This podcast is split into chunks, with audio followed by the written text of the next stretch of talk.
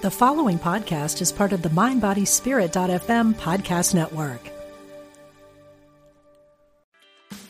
Meditation doesn't have to be a solo practice. Meditation is more fun with friends. Looking for a way to drop in and hang out at the same time? Join us online at Omega Institute for a meditation party with self proclaimed meditation nerds Dan Harris, host of the 10% Happier podcast, Sebene Selassie, and Jeff Warren. This three day retreat will stream live from Omega's Hudson Valley campus May 17th to 19th. Don't miss the party. Reserve your spot at eomega.org slash party today.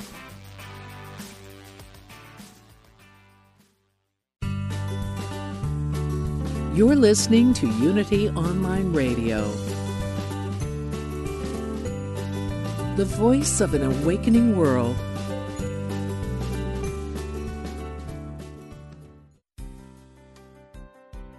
Welcome to Spirit of Recovery, offering support for your spiritual growth and addiction recovery. Here's Reverend Dan Beckett. Welcome to the Spirit of Recovery on Unity Online Radio. We're glad you're with us today. I'm Reverend Dan Beckett here with special guest co host Reverend Kelly Isola. Today, Reverend Kelly and I will discuss ways that spirituality and recovery intertwine and work together to support your spiritual growth in your recovery journey. If you're listening live, you're welcome to join the discussion with your comments and questions. You can call us right now at 816 251 3555. Again, the number is 816 251 3555. We'd love to hear from you. And for Facebook users, you can also message us during the show um, anytime during the week. But right now, you can certainly go on Facebook to Spirit of Recovery. That's our Facebook page. And you can type a message in there now during the show or click send a message um, right below the, the cover photo and to send a message to us. And just with phone calls, anonymity is always respected and honored. Today's show is titled A New Path to Freedom. When we become willing to try a new way of living, a path to freedom opens up. This path is rooted in faith, and when we can truly, quote, let go and let God, we are well on our way to a new life. Today, we want to talk about how to let go, trust the higher power, and walk that path to freedom. So, on the show, we're going to begin by sharing our own experiences of the chains of addiction um, and how we're bound by addiction. And then we're going to move into the solution, um, which is the power of faith. And then after the break, we'll just share exactly and some experiences and some steps for how the power of faith has helped each of us. Um, to find this new a new path to freedom, a new sense of freedom in life, to drop those chains of addiction. So, Dan, we'll start with you. You get to go first. All right. Uh, I'll share a little bit about my experience of the chains of addiction. Uh, what comes to mind first for me with that is um, this idea that I learned somewhere along the way of addiction as the loss of the power to choose. And the first time I heard that, I immediately identified with it because that's exactly what it felt like to me when I was in active addiction. I, I definitely felt like it had me I've I've heard it said I didn't I wasn't in control of it. It had control of me, yeah. and it decided uh, whether I would drink or not, and how much I would drink, or whatever else might be going on related to that. And my experience of walking the path uh, of recovery is to, in part, one way that's been helpful for me to look at it is to look at it as regaining that lost power to choose, and so chains of addiction, at least in part, feel like uh, losing the power to choose my own behavior. Well, and even I, I, I didn't. I was as I was listening to, I I was realizing just how long it's been since I have realized that when I learned, oh, wait, I can make a different choice. And so I was just revisiting that power to choose or lack of, and really how um, that that is chains and it is so binding and it's not just even you know choosing our behavior but choosing our thinking i mean it's like choosing everything and how much addiction was there is no choice it's like you put your you know, close your eyes, put the blinders down, put your head down, and just go. And there's no choices. There's you just you do what you have to do to to use. You do what you have to do to get a roof over your head. To you know, in lots of different ways. Yeah, you know, I, I'm I'm realizing that I'm experiencing it again now in a way, and I, I don't want to minimize uh, the hell I went through with uh, alcohol addiction recovery, but it uh, amuses me a little bit that literally uh, I'm this will happen with uh, things like chocolate and sugar. I, I got it real bad now, and I'll I'll actually do this. I'll say, oh. Uh, I'm going to eat one peanut M&M and see what happens. I'll tell you right now what's going to happen. I'm going to eat the rest of the bag, or I'm going to eat till I feel kind of a little bit queasy, and then I'm going to stop. I'll only I'll eat only eat one, one every ten It's seconds. Like a little joke that I play with myself. Right, I I'll- can't eat one. I lost that power of choice. Right. One is too many, a thousand's never enough, kind of thing. Yes, Yeah, that's I'll only eat one every ten seconds. How's that? so I so I'm tricking myself into thinking that I have choice because I'm adding, you know. Um, but yeah, choice is, or thinking there is no choice that this is the life I'm going to lead, and and actually coming to the realization that uh, I'd been living that way for a long time. Like that was just not even realizing that that was what was driving me was that that choice had left long ago and for lots of different reasons for i need to get my next drink my next fix i need to get a roof over my head i need you know because i can't work where am i gonna you know who am i gonna steal money from this time? And who oh it's just never ending the choices that we now have. Even to the extent that i walk into walmart now or and i look at like too many choices even something like that you know or when you look at even just the dairy section i'm like okay i don't need 10 varieties of milk. Help me out here. Just you know maybe three or four. You know, you said something that really caught my attention because I might have forgotten. Uh, by the time I began to become aware that maybe I wasn't choosing anymore how much I was drinking, I was far past the point of being able to regain that choice. It, it I don't know how many years. It, it's a it become it'd be an academic exercise. It doesn't really matter, but I can safely say that I was years past the ability to choose when I began to realize that maybe there was something going on. Maybe I wasn't the one who was in control of my drinking. And and that that was has been my experience of the nature of addiction, whether it's my addiction to tobacco products, which I've been off of maybe a year and a half, not that long, um, or uh, sugar, you know, which comes and goes. It, it uh, I don't I don't wake up in jail when I eat peanut M and M's, and so Right. it's a little hard to gather the motivation to do something about it. But it it's the same um, downward spiral dynamic I've noticed. And yeah, by the time I I realize uh, that I'm not the one in the driver's seat, it's far far too late. That's the one of the what I had experienced as the insidious nature of addiction. Yep, absolutely, and and the the lies that we tell ourselves because there is n- no choosing, but we still think we are choosing.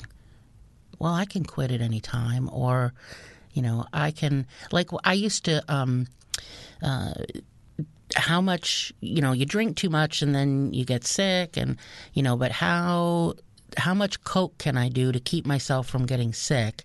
And then how much uh, can i you know and then if there's too much coke then i need to drink some to bring the to bring that high down. And so it you know i, I would think of it as i'm choosing um, and it wasn't choosing. It was how do i you know keep myself going? How do i keep this high going without passing out or getting sick or you know blacking out or whatever uh, how do i keep that going? There was no choice.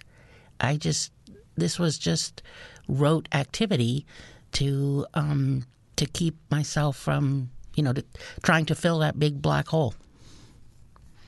I distinctly remember, and this was um, close to the end of my drinking career, that I would I would literally I would come home from work, I'd walk in the house and in my head, I'm talking about, I'm having a conversation with maybe, you know, maybe I'll just wait uh, a little while, maybe take it take it easy a little bit this evening uh, with the drinking.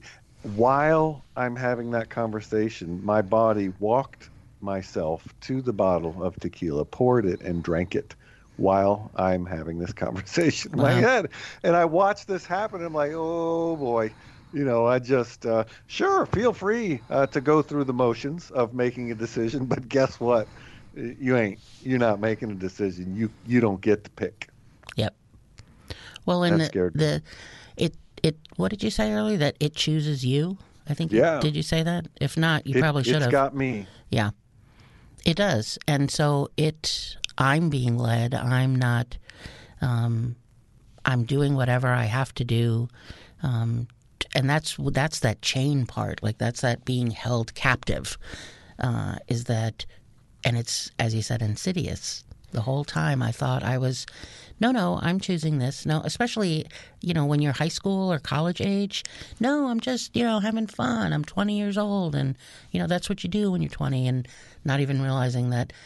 No, it's you're already bound and you know in the chains and you're already being led by something else and every decision i make you know where i go how late i'm out who i'm hanging out with you know what i'm doing um, you know finding the money and finding the who's the right people and finding the connection and keeping the secrets and living multiple lives trying to keep track of all the lies of each life.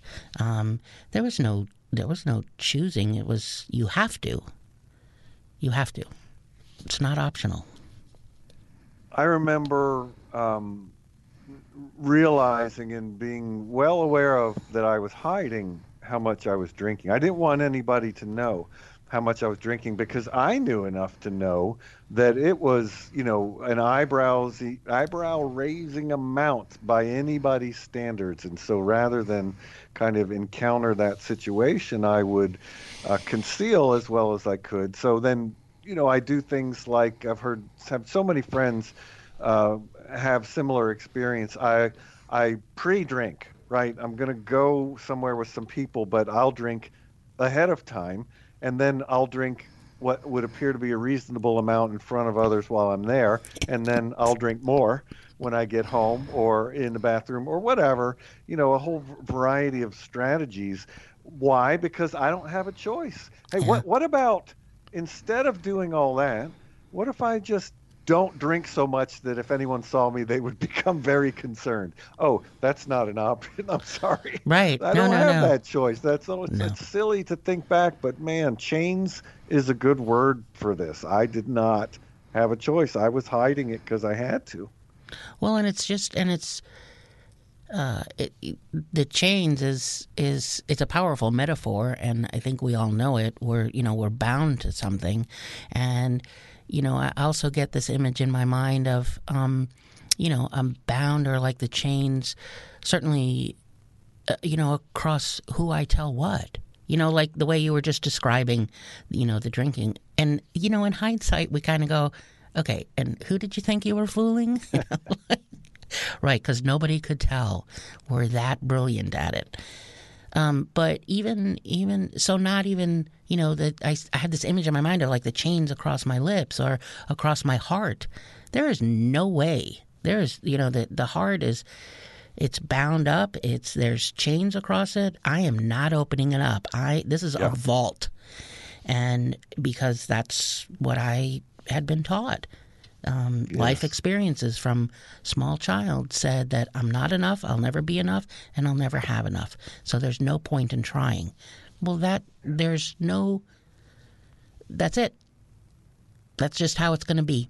And so I'm chained to that belief and that I'm fat, ugly, and stupid. And okay, move forward. And and that So- determines your what every action you take. Yeah, it, that's chains of its own, uh, along with the addiction chains. So let's shift gears a little bit. And now that we uh, know about this challenge of the way that addiction really does have us in chains in many ways, what is the solution? Well, in Unity, we affirm that all of life is governed by spiritual principle. Yep. Um, sorry, I just was I was still I was still thinking about You were in the chains. I was I was still well I was I was Easy thinking to do. about it. I, well, yeah, cuz I don't it isn't I don't always think about it a lot or in that depth. Um, yeah, there is in unity um, the belief that that spiritual principles govern our life, guide our life, and in particular, in Unity, co-founder Charles Fillmore defined twelve spiritual abilities or twelve faculties that all people have, and he called these um, twelve core abilities uh, the twelve powers, and that we can consciously use them to handle every situation in life. Um, it doesn't matter what's going on, that we can use them to be the best that we can be. To by using them consciously, we create a life that we desire, which would be not the chains. Yes, and and and a power, uh, one that can help us move out of addiction and into freedom, is the power of faith, and that's what we want to focus on here today. But we may ask, what do we mean when we say faith? That seems to mean a lot of things to a lot of people, and and how do I what how would I know anyway what that looks like in my life? And does that mean I have to be religious? It sounds like I've got to be religious. So, Kelly, in your experience, or what comes to mind for you when you think about this power of faith? What does that look like, or feel like, or how did you find it, or what, what's it like when it shows up? Well, I remember, uh, you know, well, I'm going to start with like your last question about the religion question, because invariably that's, I think, where I- I know, uh, you know, people can get tripped up, you know, when you first get into recovery, and, and especially when you see the word faith. Um, you know, or you see the word God, you're like, whoa, whoa, wait a minute. You know, I'm not doing any religion here, and um, and for many of us, God was uh, who the heck wants a God that's punishing? So my first response, you know, the, about the religion, it doesn't have anything for me. It faith doesn't have anything to do with religion. It, they can be connected, but it doesn't have to. Um, it doesn't have to be that way. That you know, faith is. Um, you know, believing without seeing. There's a there's a whole lot of definitions for faith, and it's it's believing something without seeing. And so, I would when I first you know got into recovery, I would watch people, and I could see someone was smiling, or I could see someone sure seemed to have a lot more joy in their life than I did, and so just watched what they did, and and so I, I could believe if they could do it, maybe I could do it, and that's kind of how it got started. Um, it wasn't about any particular religion, um, but uh, and again, it means so many different things to so many different people, and that's where it started for me. And then it's grown over the years. Um, faith is um, is. Is, I still sometimes, as I'm stumbling now with words, sometimes have a difficulty in defining it, and but in it's a f- solid foundation, and in and in unity, it is a one of the twelve powers, um, one of these core capabilities that says that we, it's the knowing, it's the inner knowing, it's um, the believing without seeing, it's the the you know our inner wisdom kind of that says I know that this is so and I can believe in this and that God is everywhere present. There's things I can believe that I don't necessarily have to see. Does that make sense? It does. And I had that same experience early in recovery, seeing other people in the program who had been there a while and, and they weren't, um, you know, right at the start like I was. And I saw them uh, living, you know, seeming to be healthy and and they would share their experiences, uh, you know, some of which were way worse than uh, what I had experienced. And, and I also was able to kind of I don't know that I would have used these words, but to borrow their faith, so to speak. I mean, I don't know if they went to church or not, and I don't know how they would describe faith, but I saw that they knew that they were okay. And I thought, I would like to know that I can be okay too.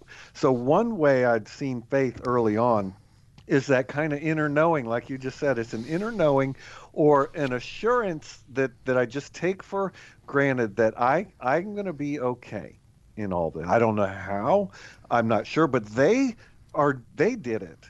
And, and I'm here with them and so I think I can do it too. So in a Yeah. sense, I was like I said, borrowing their faith, even if I didn't know what that was, or you know, doesn't really matter how they would articulate it, but Right. I was still picking up on it from other people.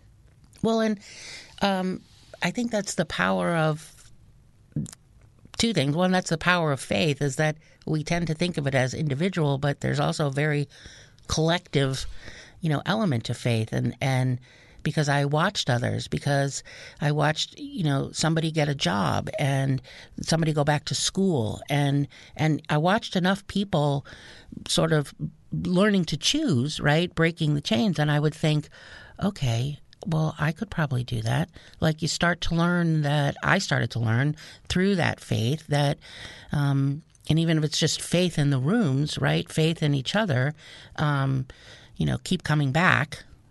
Okay, what else am I going to do? Go back out to the streets? You know, maybe I'll try this.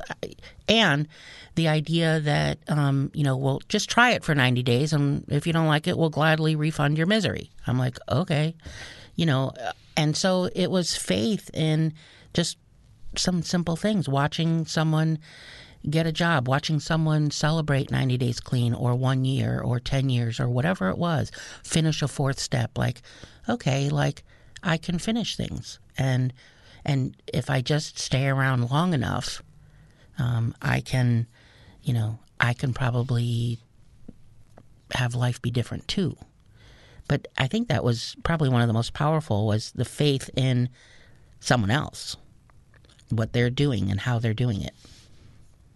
Yeah, seeing seeing that this works. You know, they would say that, and I would see it too. You know, we'd say um, um, it works if you work it, and meeting makers make it, and, and all these slogans on the wall. But even more than that, yeah, it's the people who were there, and oh, and you know, it, after a while, you figure out, oh, this person, you know, they've got t- this many years or months or whatever, and you know, everybody was an expert compared to me. How I felt, know, you know, right? walking in the door at the beginning, it's like, wow, that guy got six months. I, man, I can't wait. That'll be great if I could have six months. And it is, it's a big deal. Mm-hmm. And I still say that if I'm in a meeting and someone picks up a, a three month, six month, or whatever token, I make sure and make a point to tell them that is a big deal. That is huge what you've been able to do. I hope that you realize um, the mountain that you've climbed to get there. And you can do this. You are doing it. I find this, I think about faith because faith is such an, can feel like such an abstract thing that it helps me to um, apprehend it, if you will, uh, in my in my heart, in my in my own experience. Um, in what does it feel like? It, and, and this maybe this is what uh, uh, an outcome of having faith is, but it shows me that it's there. It's just a feeling of joy. You know, this we talk about a, an assurance. Um, and I, is faith the assurance? Well, I, I feel a sense of assurance, and I know that that's the result of this thing I don't understand called faith. In the same way that I can feel a sense of joy, not only for what's going on, but just generally feeling positive about the future, like there is a future, and it's a future without the chains of addiction like we're talking about. And the joy the joy that just comes from knowing that that's true. And it's faith that's showing me it's true. Yes i see it in other people but i haven't done it yet. Right. you know i'm making some assumptions when i go from they did it to i can do it and it's faith that allows me to make that that jump Yeah, and uh, it, it was the walking the talk, right? So there's this very down to earth.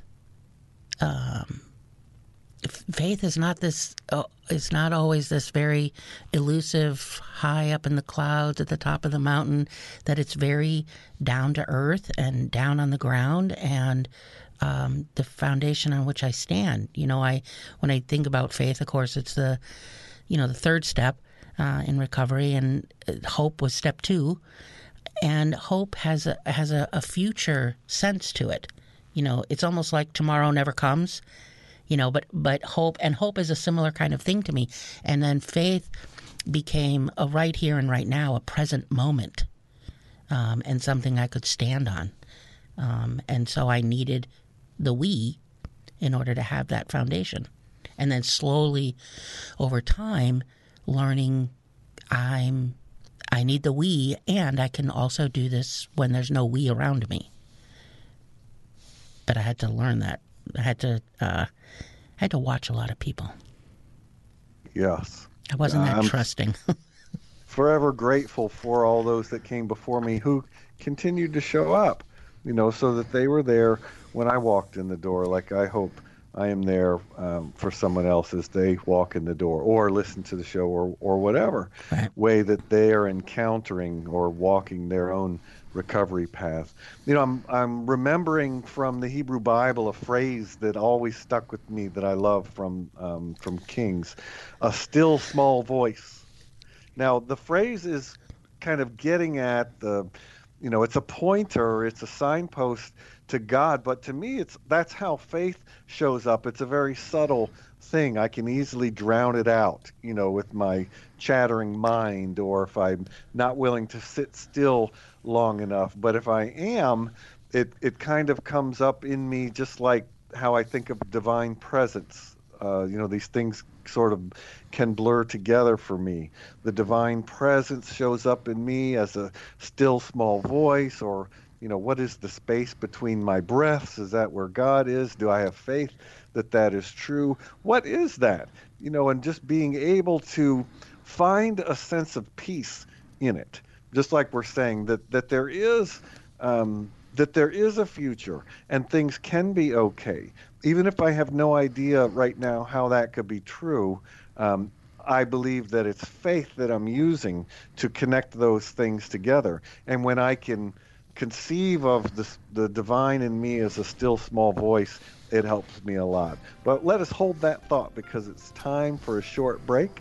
And when we come back, we'd love to hear from you as we continue the conversation. The phone number again to dial if you'd like to join in is 816 251 3555. Please stay with us.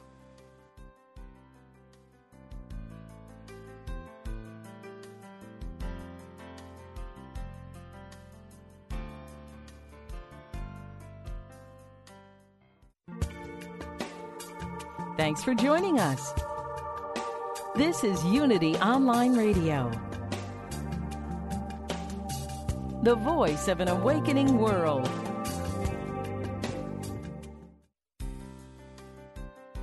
Welcome back to Spirit of Recovery. Welcome back. We're glad you're with us today.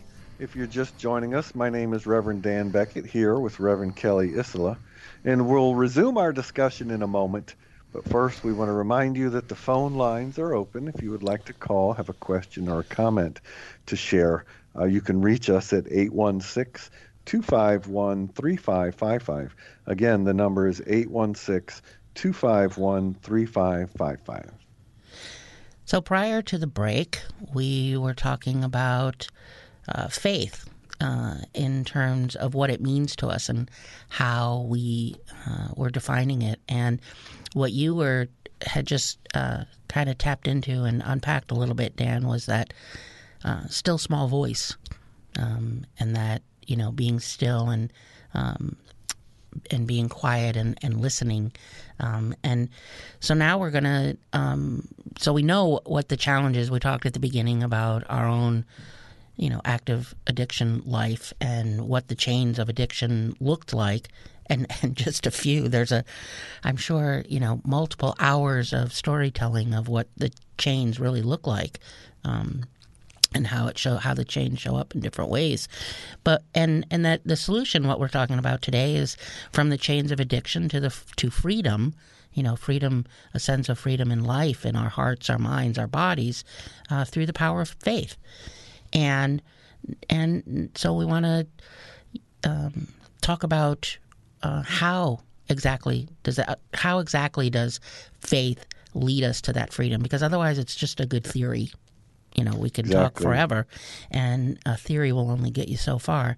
So um, as you were talking about that the you know that still small voice and being still and quiet and listening um, and listening you know for god or listening for the divine i what i what i you know had forgotten too is that um, in terms of faith, you know, in, in active life, I put my faith in a lot of people, not, you know, misplaced. Um, and listened to a lot of people outside of me and had to learn in recovery that still small voice, however you define it, to to get still and to, you know, the the chatter in your mind to so that you could hear re, a real the real voice of faith, you know, that foundation on which we stand. So how do you do that?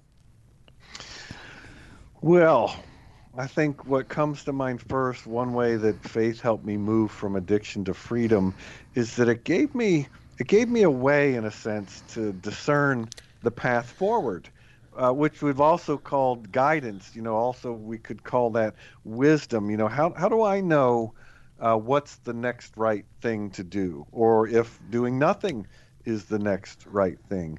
Well, if I have faith in some kind of higher power, uh, God presence, divine presence, then I can turn to that for guidance. And and this is the way you know I'm realizing as we talk about this that that faith uh, in inside in my wordless inner space, um, faith sort of can quickly morph into guidance because it's faith that um, allows me to know that I can access this thing I call guidance, this internal um, instinct, the the still small voice, what however I may conceive of it. And so faith gave me a way to discern the path forward. You know, it could be as simple as uh, showing up at a at a recovery meeting or, or showing up at another recovery meeting again the next day. Um, you mentioned how uh, we use the power of faith, and I was reminded of a phrase that I like that I picked up from somebody somewhere. Um, the idea that, you know, it, regardless of what I may know or not know that I'm, I'm using faith one way or the other. I might have all my faith in all the wrong people, all the wrong things. I might have my faith might be invested in self will you know when i when i might be better served i have been better served by shifting that focus to um, you know the sort of elusive in a sense divine presence. And i've heard that called an unskillful use of mind you know when i use when i misuse the power of faith or strength or whatever it might be um, that is an unskillful use of mind and what i would like to do is use that power, use my mind in a skillful manner by, you know, um, aiming, if you will, or directing my faith in healthy directions. And when I do that, when I direct it at this, you know, this wordless divine presence in me, that helps illuminate the path forward. So that's one way. Well, what? Uh, say so. Wait. Say so. Um, what was that? The use of mind. Say that phrase again unskillful. Unskillful. Un, my, uh, my, minister used to say that unskillful uses of mind. Yeah. Are the ways that we can misuse, you know, say the twelve powers or just about anything, but I can misuse my faith by putting it in people, maybe the wrong people. You know, lots and lots of ways.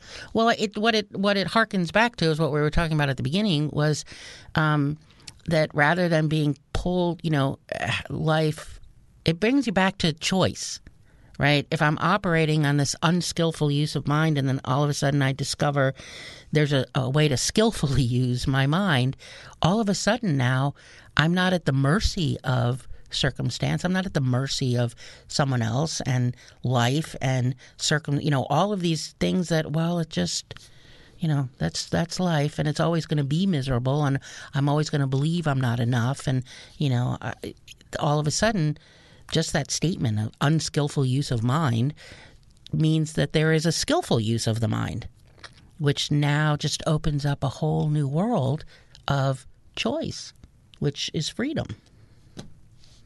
I love that because that that's a that's a way that I can conceive of rather than it having a hold of me. Yeah. And certainly there's work I need to do in order to loosen the grip that the that the addiction uh, had on me that I allowed it to over time.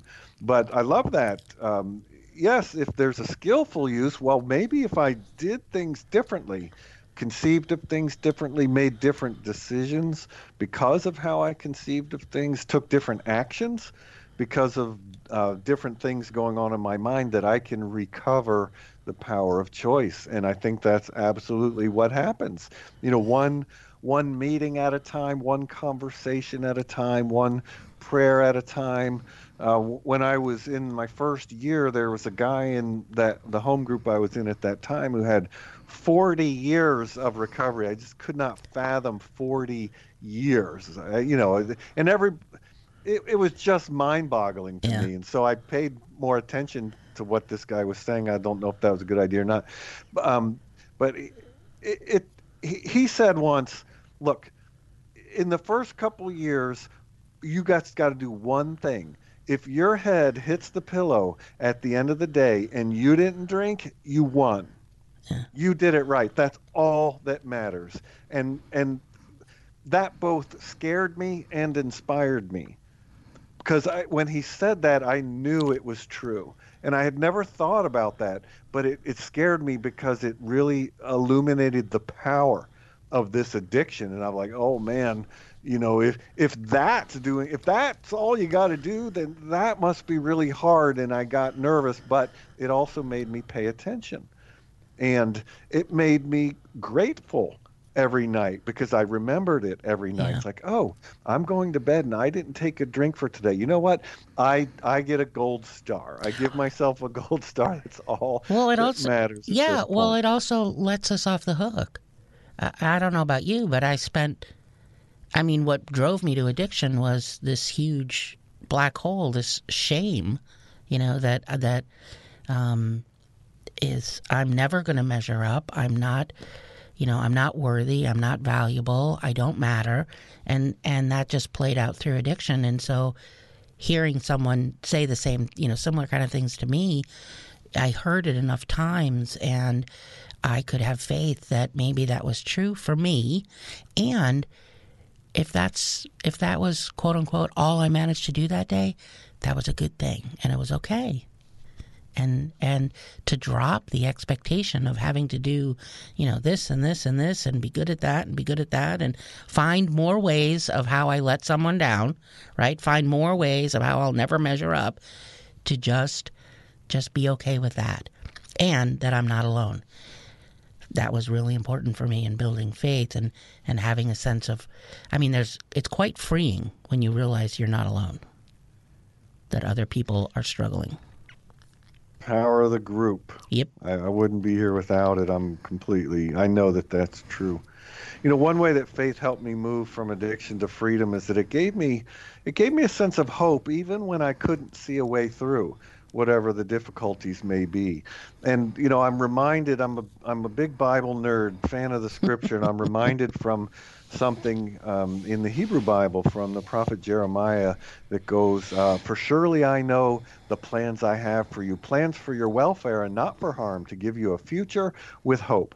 And just the fact that somebody uh, X thousand years ago uh, felt inspired to write that down, that helps me today. That there's this un, unknowable, undefined, um, deep, deep power in the universe that cares about me, that has uh, set the stage for my growth. I would say. You know, I don't. I don't personally use the the idea that, that it has a plan for me. I think the plan is infinite possibility. You know, I get to choose um, how I respond to the things around me, but that this uh, divine presence has created infinite or is infinite possibility. And that right there gives me hope. It's like, oh, you know, even if I perceive this door is closed, that door is closed, I'll never be able to do this, I'm too old to do that, all that kind of, it doesn't matter because there's an infinite number of doors that are open. I just can't see them yet. Well, that let me shift my vision then I'm going to go find those. Who cares about the things that I think I can't do? I might be wrong too. I'm going to focus on this infinite possibility, this plans for my welfare, and that gives me a future. I love that idea. That right there uh, is a way that faith shows up to keep me moving out of addiction and oh, more and more, you know, into a sense of freedom. Well, it also and it and it says, you know, just and we've heard this from lots of you know over the years that but even however many thousands of years ago you know the the writer of this scripture um, it is you know it's a statement for surely I know the plans I have for you. Plans for your welfare and not for your harm to give you a future with hope is about you know a brighter tomorrow. And it's a response to the dark night of the soul right? So it's so i'm like oh so for how many thousands of years have people been struggling? Okay i'm not alone right? Somebody and somebody wrote it down 1500 years ago you know and even a prophet you know the um, you know if i think about prophets or i think about you know people like myrtle fillmore or buddha or you know these you know spiritual leaders that i might hold in high regard they all had you know the challenges and turned to faith. Like what's what am i standing on that i that will allow me to just take the next right action for my good you know and that may just be picking up the phone go to a meeting not using you know go outside and help someone else. Get over yourself you know like go go you know be in service to someone else. I mean that'll get you quick out of your out of your own um you know the self-absorbed thing that the chains You know, another thing that came to mind, and, and, and I'm reminded of this uh, from something you shared a few minutes ago, and, and the phrase that I always use for it is the power of community. Yeah. So one way that faith helped me move from addiction to freedom is that it showed me it showed me something that I have in common with a lot of people that I don't know. You know, we talk about communities of faith. Uh, and they usually identified by this or that religion, um, which doesn't really matter to me uh, when I realized that, you know, when I look to this thing I call faith for a brighter tomorrow, uh, for, uh, you know, as the, the source of, of a guidance that I can trust and in a way that'll help me skillfully uh, use my mind.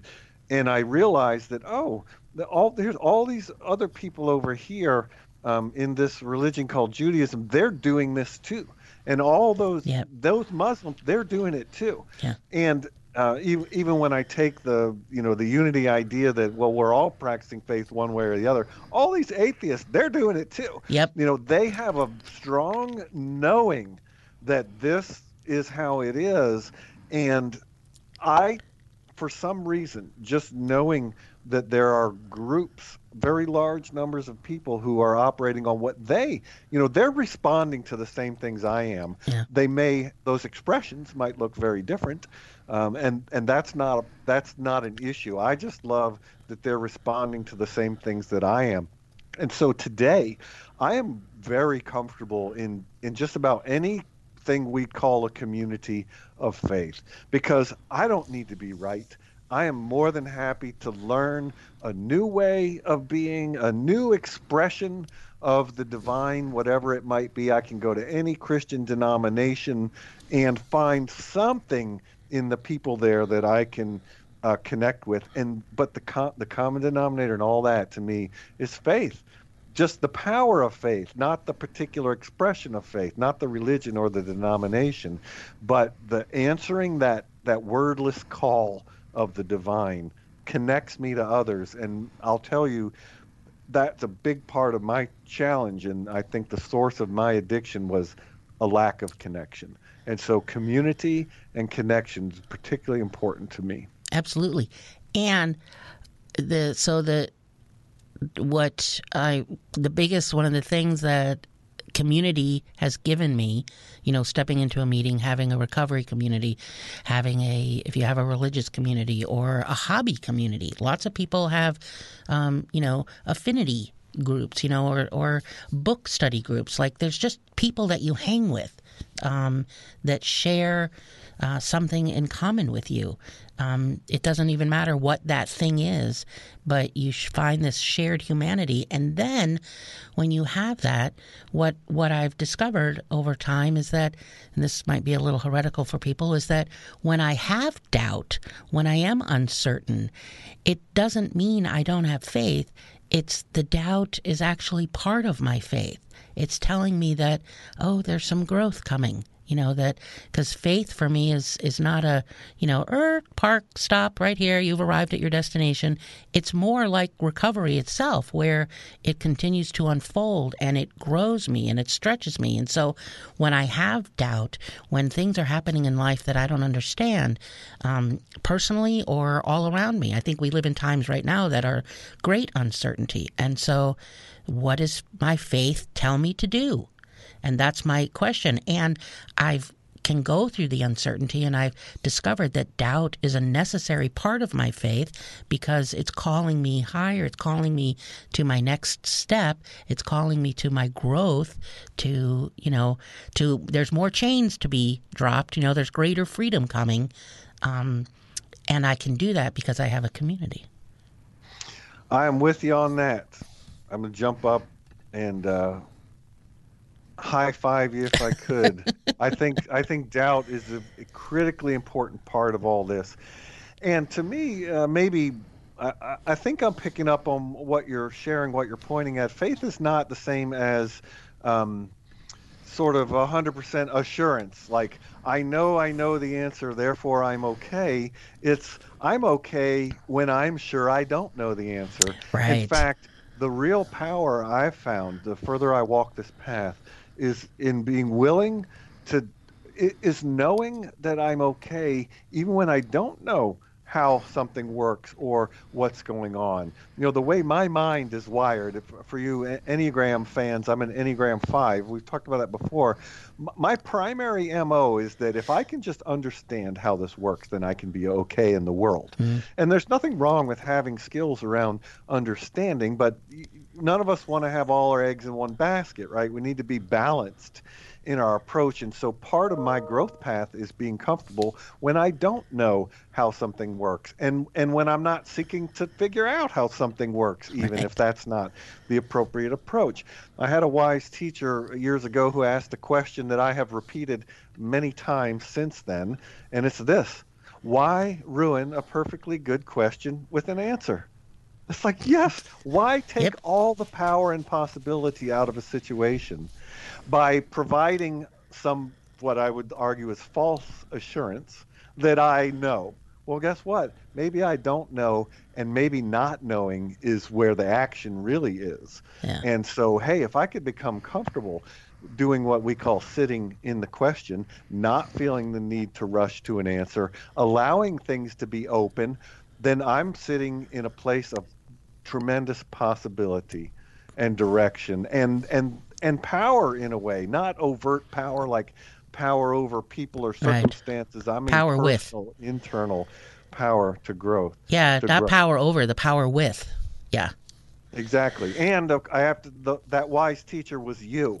I don't know if you remember that. I do. You, you must have heard it somewhere, but I learned it from you. Yep. I, uh, I, forever grateful I that. couldn't tell you where it came from. I've just been saying it a long time. I'm sure it didn't originate with me. I'm not that original. But it, I'm like, I like you, when I heard it, I was like, oh my God, that's, you know, ah, I don't need to know, you know. It was, yeah, absolutely very powerful to do that I can just, I don't have to know. And maybe the question itself is therein lies the power. Um, because so often I'm like, you know, my best thinking got me here, right? Into a meeting, you know, um, or into, you know, act, um, into active addiction. You know, how many times did I hear that question? And when I first got clean, you know, your best thinking got you here.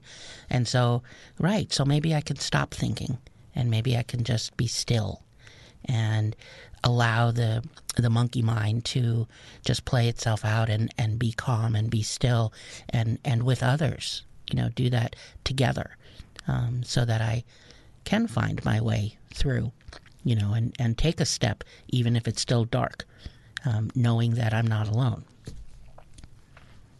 Absolutely. And I'm, I'm reminded again uh, of something from the the I think the Christian scripture this time I believe is from James about a statement about faith without works or without oh, action yeah. yep. is, is really nothing unto itself. It's dead is the is the term right. that's used there in the scripture, and so uh, faith gives me that okayness. Assurance might be a little strong, though I might feel like it's assurance that I can go ahead and take action in a certain direction, Right. and that you know the faith guides my action. So I guess that's another way that it shows up as guidance. And and faith plus action, that's what results in change. Yep. Right? I, I can sit on my couch and um, live in my head as as long as I want to and affirm all these wonderful things, but in, until I'm ready to put some feet to that, um, it's going to be severely limited because you know, I, I, like to grill things out back on my grill. And I have this tank of propane that represents pure grilling potential, right? That's nice, but ain't nothing going to happen until I walk back there and light it. Yeah. And then put whatever, you know, hamburger, black bean burger, whatever it is I'm eating, and put that on there, that nothing's going to happen um, at all. So we got about one minute, Kelly. What, what do you what do you want to leave us with? Well, I just to carry on that same idea is that I also don't have to. There, there isn't one perfect answer. That uh, faith is what allows me to take the next step, and and if I take the if I make an action and I realize that uh, maybe I should have turned left instead of right, I get to act again, and it's faith that I'm standing on that. Um, I'm always moving to my highest good, even if there's mistakes. Does that make sense? Uh, it, you know, it does. Even if the decision I make, the action I take, doesn't have the outcome I thought it would, then I make a new one. And it, but it's faith that drives me, and faith like that, that reminds me I'm not alone. Yeah. Miss your turn, so what? Take the next turn. Right. right. Move the blue line. When you come to And a fork in the road, take it. Yeah, that's a great segue as we move into action here on our show because we know that Unity's fifth principle states it's not enough to know these truths, we must live them. That means we must each take action in order to grow and recover. So here's something you can do to move from the chains of addiction to newfound sense of freedom through faith.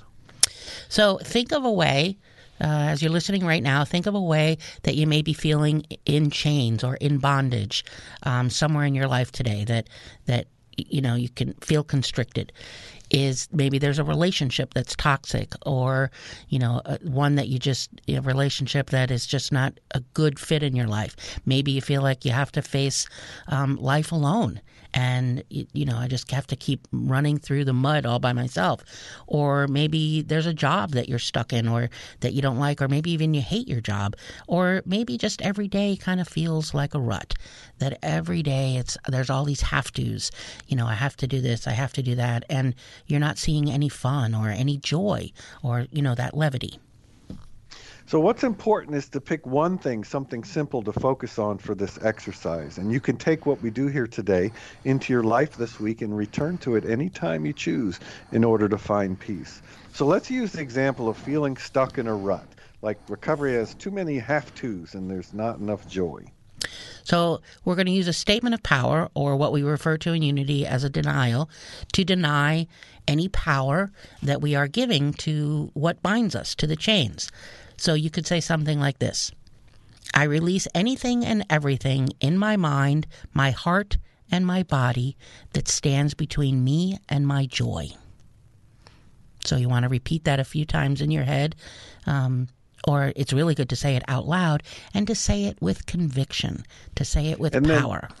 Yes, and then follow that up immediately with a bold, positive affirmation of a new experience. So you could say, uh, filled with positive expectation, I am centered and guided by faith, knowing that goodness and joy are everywhere present. And we've come to the end of our time here together. We hope you found something to help you on your recovery path. I want to thank you, Reverend Kelly, again for our discussion. I, I learned a lot. This has been great.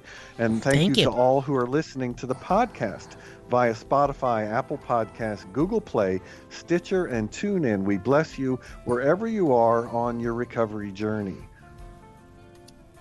And listeners, If if you'd you like, you can join us next week. Until then, have a wonder filled week.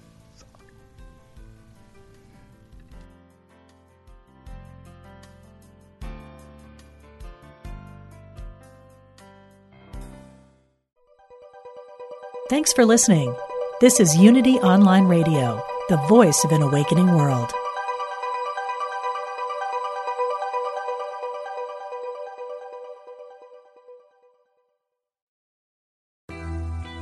I'm Suzanne Giesemann, and if you've ever wondered about life after death or if it's possible to connect with a higher consciousness, I invite you to join me for my podcast, Messages of Hope. It's my mission to share with you that our loved ones who have passed are always with us and we are so very loved. I want to teach you how to live a consciously connected and divinely guided life. Listen here on the mindbodyspirit.fm podcast network.